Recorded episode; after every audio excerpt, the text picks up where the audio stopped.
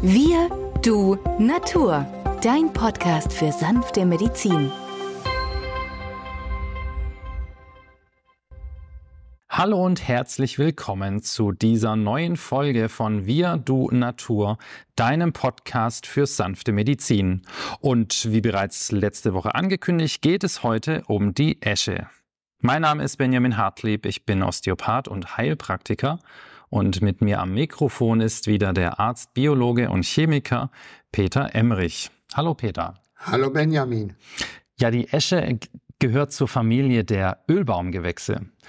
Und früher hat man die gefiederten Blätter der Esche ähm, ja den Tieren im Winter als Futter gegeben, hauptsächlich ähm, den Schafen, Peter. Aus dem Holz der Esche wurden früher Skier gefertigt, da dieses Holz besonders hart und gleichzeitig auch elastisch ist. Ganz allgemein wurde die Esche ebenfalls genutzt, um daraus Waffen wie, wie Pfeile, Speere oder auch Lanzen zu fertigen. Ja, genau, Benjamin. Und diese wurden eingesetzt. Das war schon in der griechischen Mythologie bekannt, nämlich dort kommt auch die Esche als Waffenholz vor. Der Achill soll den trojanischen Helden Hektor durch einen Eschenspeer besiegt haben.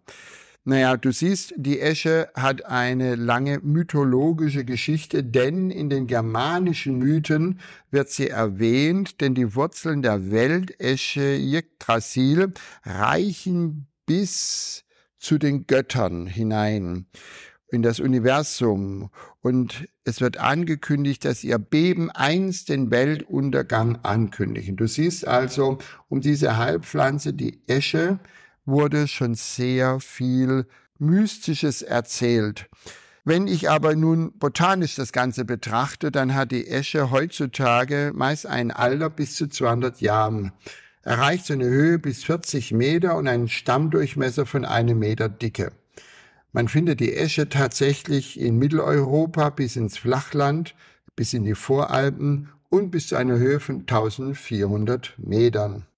Ja, wie so oft bei den Heilpflanzen sind es ja auch bei der Esche die Inhaltsstoffe, die diese Pflanze für uns Menschen auch so wertvoll macht. Die Esche enthält sehr viel Gerbstoffe, sie enthält Kumarine, Bitterstoffe, Iridoide und Flavonoide, also die sekundären Pflanzenstoffe. In der Tat, Benjamin. Und das ist ja genau das, was wir im Praxisalltag auch sehen in der Wirkung. Einfluss auf den Cholesterin und die Harnsäurewerte, also bei Gicht oder rheumatischen Beschwerdenbildern oder wenn die Gelenke wehtun, die Bändern, die Sehnen und all das, was mit der Muskulatur und dem Knochen sich zu einer Einheit zusammenfügt. Genau, gut, aber vor allem auch die ätherischen Öle, Peter, die Sterole, die Harze. Es ist sehr Vitamin C reich, die Esche.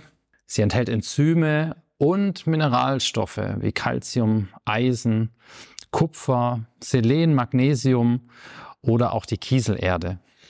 Genau, immer wieder findet man ja die Kieselerde und die Kieselerde gibt ja uns eine Struktur. Wir wissen ja, dass Siliziumoxid das Glas ist, was wir draus trinken, oder auch das Fensterglas. Das Sand, wenn wir am Strand liegen, ist Siliziumoxid. Und die Einheiten in unserem Rechner sind ja auch nichts anderes wie Siliziumoxid. Teilchen, die aneinandergefügt werden, die dann diese Denkleistung vollziehen können. Das bedeutet also, Siliziumoxid ist eine der wichtigsten Substanzen auch in der modernen Welt, auch in Silicon Valley. Deswegen Silicon Valley. Das übersetzt eigentlich nichts anderes heißt als Siliziumtal. Genau, Benjamin. Kieselerdetal. Kieselerdetal. Okay. Ja, und das alles ist natürlich der Impuls bei äh, blockierten regulativen Systemen, die beispielsweise dazu führen, dass Menschen Beinödeme entwickeln, also solche Wasseransammlungen, oder dass das Gewicht kontinuierlich nach oben ste steigt, ohne dass man mehr isst. Das ist ja das Interessante. Wenn du einen Patienten ja behandelst, der sehr adipös, also sehr stark im Körperbau ist, musst du ihm mehr Essen geben, denn in dem Moment, wo du ihm weniger zu essen gibst, sagt sein Körper aufgrund unserer Entwicklungsgeschichte, Achtung, wir gehen einer Hungerzeit entgegen. Und wenn ich ihn aus seinem blockierten Stoffwechsel rausführen möchte, dann muss ich ihm positive Impulse geben, viel essen, viel Gemüse, faserreiche Stoff, Anthocyane, also die roten Blut, äh, die roten Farbstoffe, Flavonoide, gelbe Farbstoffe, Chlorophyll, das Grüne, ja, all diese Inhaltsstoffe, die ja konjugierte Doppelbindung chemisch dargestellt sind, die aber freie Radikale auffangen können durch ihre Einzelbindung, Doppelbindung. Ja, die Doppelbindung geht dann auf zu einer Einzelbindung und das ist natürlich der Aspekt, warum sie unsere Zellen schützen, unsere Zellwände, die freie Radikale abfangen können. Gerade die ROS, die reaktiven Sauerstoffspezies. Also du siehst, die Natur hat tatsächlich sehr, sehr viel für uns bereitgehalten, auch in der heutigen Zeit, aber uns fehlt häufig das Wissen. Und deswegen machen wir diesen Podcast für euch, dass ihr dieses Wissen teilen könnt mit anderen. Also gebt einfach die nächste Folge oder die heutige Folge an Freunde, Verwandte, Bekannte, Geschäftskollegen oder jeden, den ihr mag oder der denkt, er könnte es ihm gut tun, wenn er die Sendung anhört, weiter. Das freut uns und unsere Bewertungen sind ganz ordentlich. Und wenn ihr auch mal eine Beurteilung geben wollt, seid so frei, macht es einfach. Wir freuen uns riesig. Ja, Peter, da stimme ich dir zu. Aber lass uns nochmal zurückkommen zur Esche. Denn was die Esche für mich ja so besonders macht, ist die Tatsache, dass sie auch als Schmerzmittel gilt oder als sanfte Alternative zu meinen Schmerzmitteln. Kannst du diese Erfahrung teilen? In der Tat, weil wir haben sehr viele Patienten, die sanfte Medikamente wünschen. Wir haben ja schon Kurkuma als abschwellendes Medikament, entzündungshemmendes Medikament und aber auch als abschwellendes Medikament kennengelernt. Wir haben die Teufelskralle. Wir haben aber auch solche kleine Mittel wie die Esche, wo man nicht gleich auf dem Schirm hat, dass sie auch als Schmerzmittel eingesetzt werden kann. Und wenn ich jetzt als Chemotherapeutikum anwende, so dreimal vier Milliliter, ist das eine mittelhohe äh, Dosierung. Das kann man sagen, das sind dreimal so 80 bis 100 Tropfen, am besten über den Tag verteilt. Ähm, so 40, 50 Tropfen, fünf, sechs Mal am Tag. Dann haben wir einen lymphaktivierenden Effekt mobilisiert. Das heißt also, das Gewebe wird besser durchblutet, die Stoffwechsel-Endprodukte werden über die Lymphe abtransportiert, die Entzündung geht zurück, der Schmerz verschwindet und das, was der Patient erzielen möchte, nämlich dass es ihm besser geht, haben wir erreicht. Wir können das natürlich auch als Spray anwenden, wenn man den entsprechenden Sprühaufsatz drauf schraubt. Das heißt also, da macht man dann drei, vier Mal ähm, drei, vier Sprühstöße in den Mund und das vielleicht mal anfangs stündlich, wenn die akuten Schmerzen da sind. Man kann das auch auf das entsprechende Gelenk sprühen, das weh tut. Ohne weiteres. Und die Menschen in der Tat berichten mir, dass sie auf wundersame Weise, wenn sie das über mehrere Wochen machen, Gewicht verloren haben. Das heißt also, die Esche baut überschüssige Fettpölsterchen ab, aktiviert die Blutfettwerte, so dass das Cholesterin sinkt, die Triglyceride, die freien Fettsäuren weniger werden, das gute Cholesterin, das HDL ansteigt und das schlechte Cholesterin absinkt. Und wir wissen ja heute nicht der Gesamtcholesterinwert hat eine große Bedeutung, sondern das Verhältnis des guten, dem HDL-Cholesterin zu dem schlechten, dem LDL-Cholesterin. So. Und wenn der Quotient unter 2,5 liegt, dann freue ich mich immer für meine Patienten. Ich habe durchaus viele Patienten im Alter zwischen 40 und 60 Jahren, die nicht allzu viel Sport machen, aber sich gesund ernähren, gute Öle benutzen und auch die Esche einsetzen. Und dann habe ich da Blutwerte des HDL über 80. Und viele sprechen ja von einem Schutz, wenn der Wert über 70 Milligramm pro Deziliter ist. Ich habe auch viele Patienten, die haben 100 HDL. Ist ja Gesamt, Gesamtcholesterin natürlich auch etwas erhöht. Ist ja klar, wenn allein von dem guten Cholesterin 100 Milligramm pro Deziliter da sind.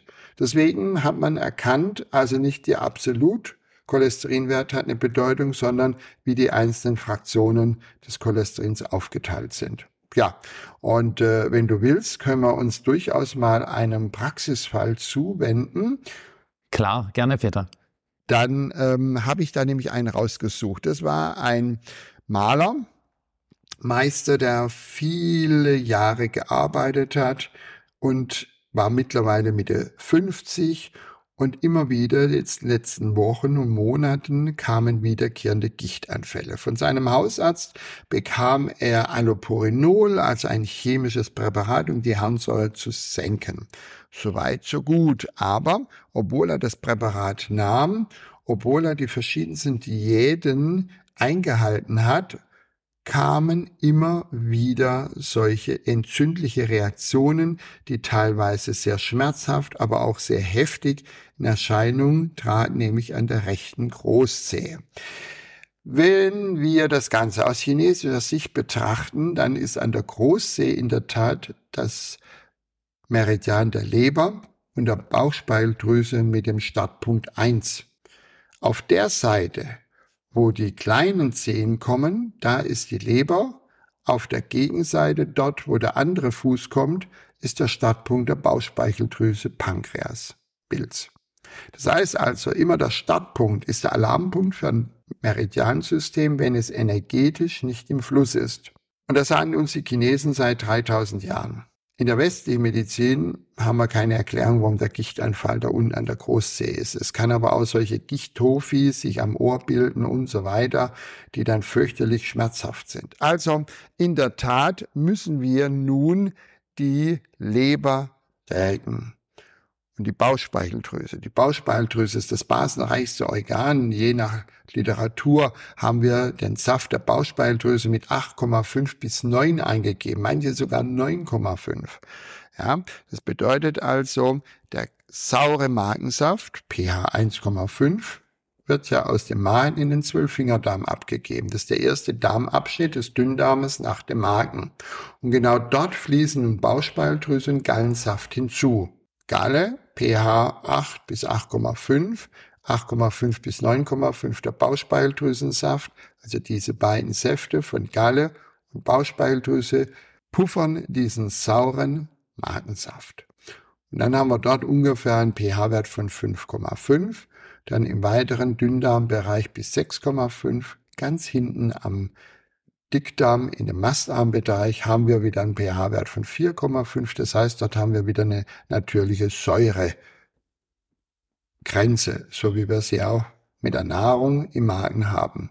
Denn wir essen ja nichts Steriles. Also da haben wir sehr viele Bakterien drauf sitzen und diese Säure im Magen führt zur Inaktivierung dieser Bakterien, sodass die kaputt gehen und uns nicht gleich aus dem Gleichgewicht schmeißen. So, jetzt haben wir etwas über den Säurebasenhaushalt gesprochen, der ist nämlich ganz, ganz wichtig, der auch immer übersehen wird, wenn man nur Allopurinol als Medikation ansetzt. Ich kombiniere Allopurinol seltenst, wenn dann nur im akuten Notfall mit basischen Ernährung und entsprechendem Basenpulver oder Basentabletten, also Mineralien, die unseren Säurebasenhaushalt positiv unterstützen. Und dazu gehört als Regulationsheilpflanze natürlich die Esche. Und die am besten als Spray. Das kann man mehrmals in den Mund sprühen. Über die Mundschleimhaut wird es direkt aufgenommen und so gebe ich das dann am besten um 6 Uhr, um 9 Uhr, um 11 Uhr, um 12, um 13 Uhr, um 15 Uhr, ja, so mehrmals über den Tag, bis wir sehen, alles wird gut. Parallel dazu bitte kein Bier, fettreiches Fleisch wie Schweinefleisch, komplett streichen, die den Purinhaushalt sehr stark belasten und somit auch die Harnsäurewerte nach oben treiben. Also dieser Malermeister, von dem wir gesprochen haben, hatte auch etwas Übergewicht. Das heißt, als ich empfahl ihm in der Woche dreimal flottes Gehen. Natürlich arbeitet er auf dem Bau, aber nicht am Stück. Und wir wissen ja, dass erst so nach 40 Minuten die Fettzellen abgebaut werden. So, Das heißt also dreimal 45 Minuten die Woche flottes Gehen. Und da gibt es so eine Regel, gerade optimaler Trainingspuls. Für den Anfangstrainingspuls rechnet man einfach bei Männern 220 minus Alter mal 0,6, also sind 60 Prozent. Und nach sechs Wochen kann man auf 70 Prozent gehen. Das heißt also mal 0,7. Und das wäre also jetzt für den Wolfgang, der 56 Jahre alt ist, folgende Rechnung. 220 minus 56 mal 0,6 ist das ein Puls von 98. Den sollte er anfangs nicht überschreiten. Sonst bildet nämlich sein Körper mehr Säure als gewünscht. Aha, und jetzt haben wir nun so Sportskanonen, die sagen, jetzt legen wir los, wir wollen aktiv werden und rennen wie der Wahnsinnige durch die Gegend und bewegen unterm Strich gerade das Gegenteil von dem, was sie erreichen wollen. Wer das Ganze für Frauen ausrechnen möchte, ganz einfach, da gehen wir von 226 minus Alter mal 0,6 aus, beziehungsweise später 0,7. Das Ganze ist sehr effektiv. Es ist nicht kompliziert. Die Patienten müssen nicht sich in einem Sportstudio anmelden.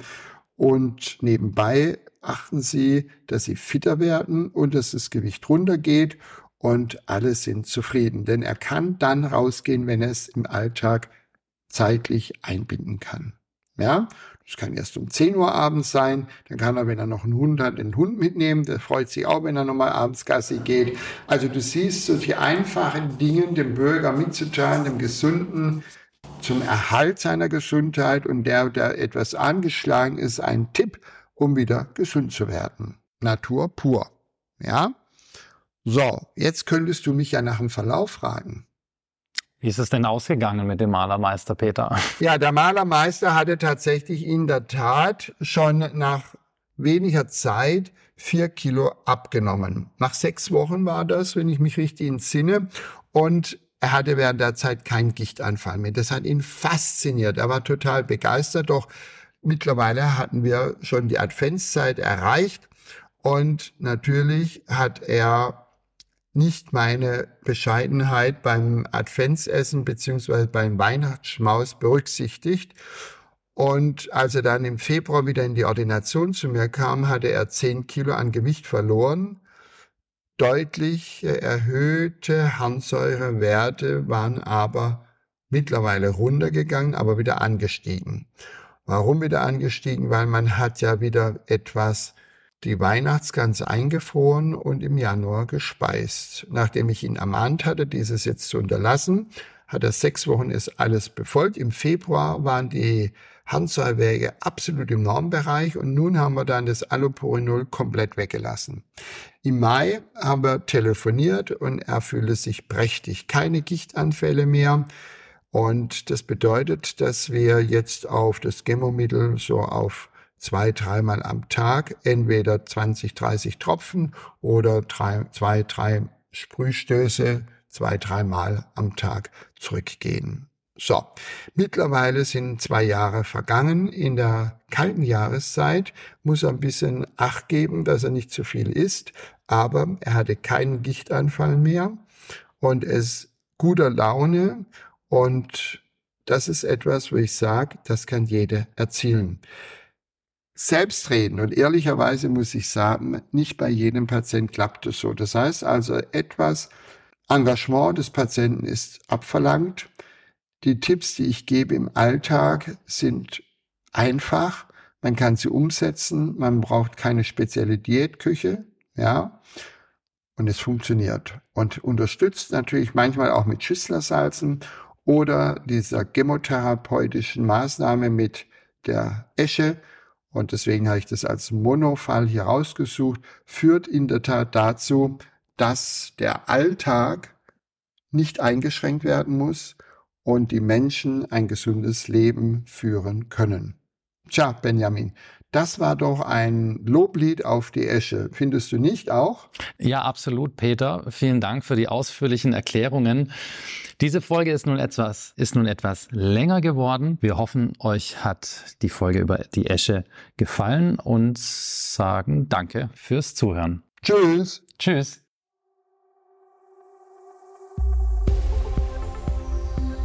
Wenn dir dieser Podcast gefallen hat, freuen wir uns über deine positive Bewertung. Damit hilfst du uns, diesen Podcast bekannter zu machen. Wir danken dir dafür.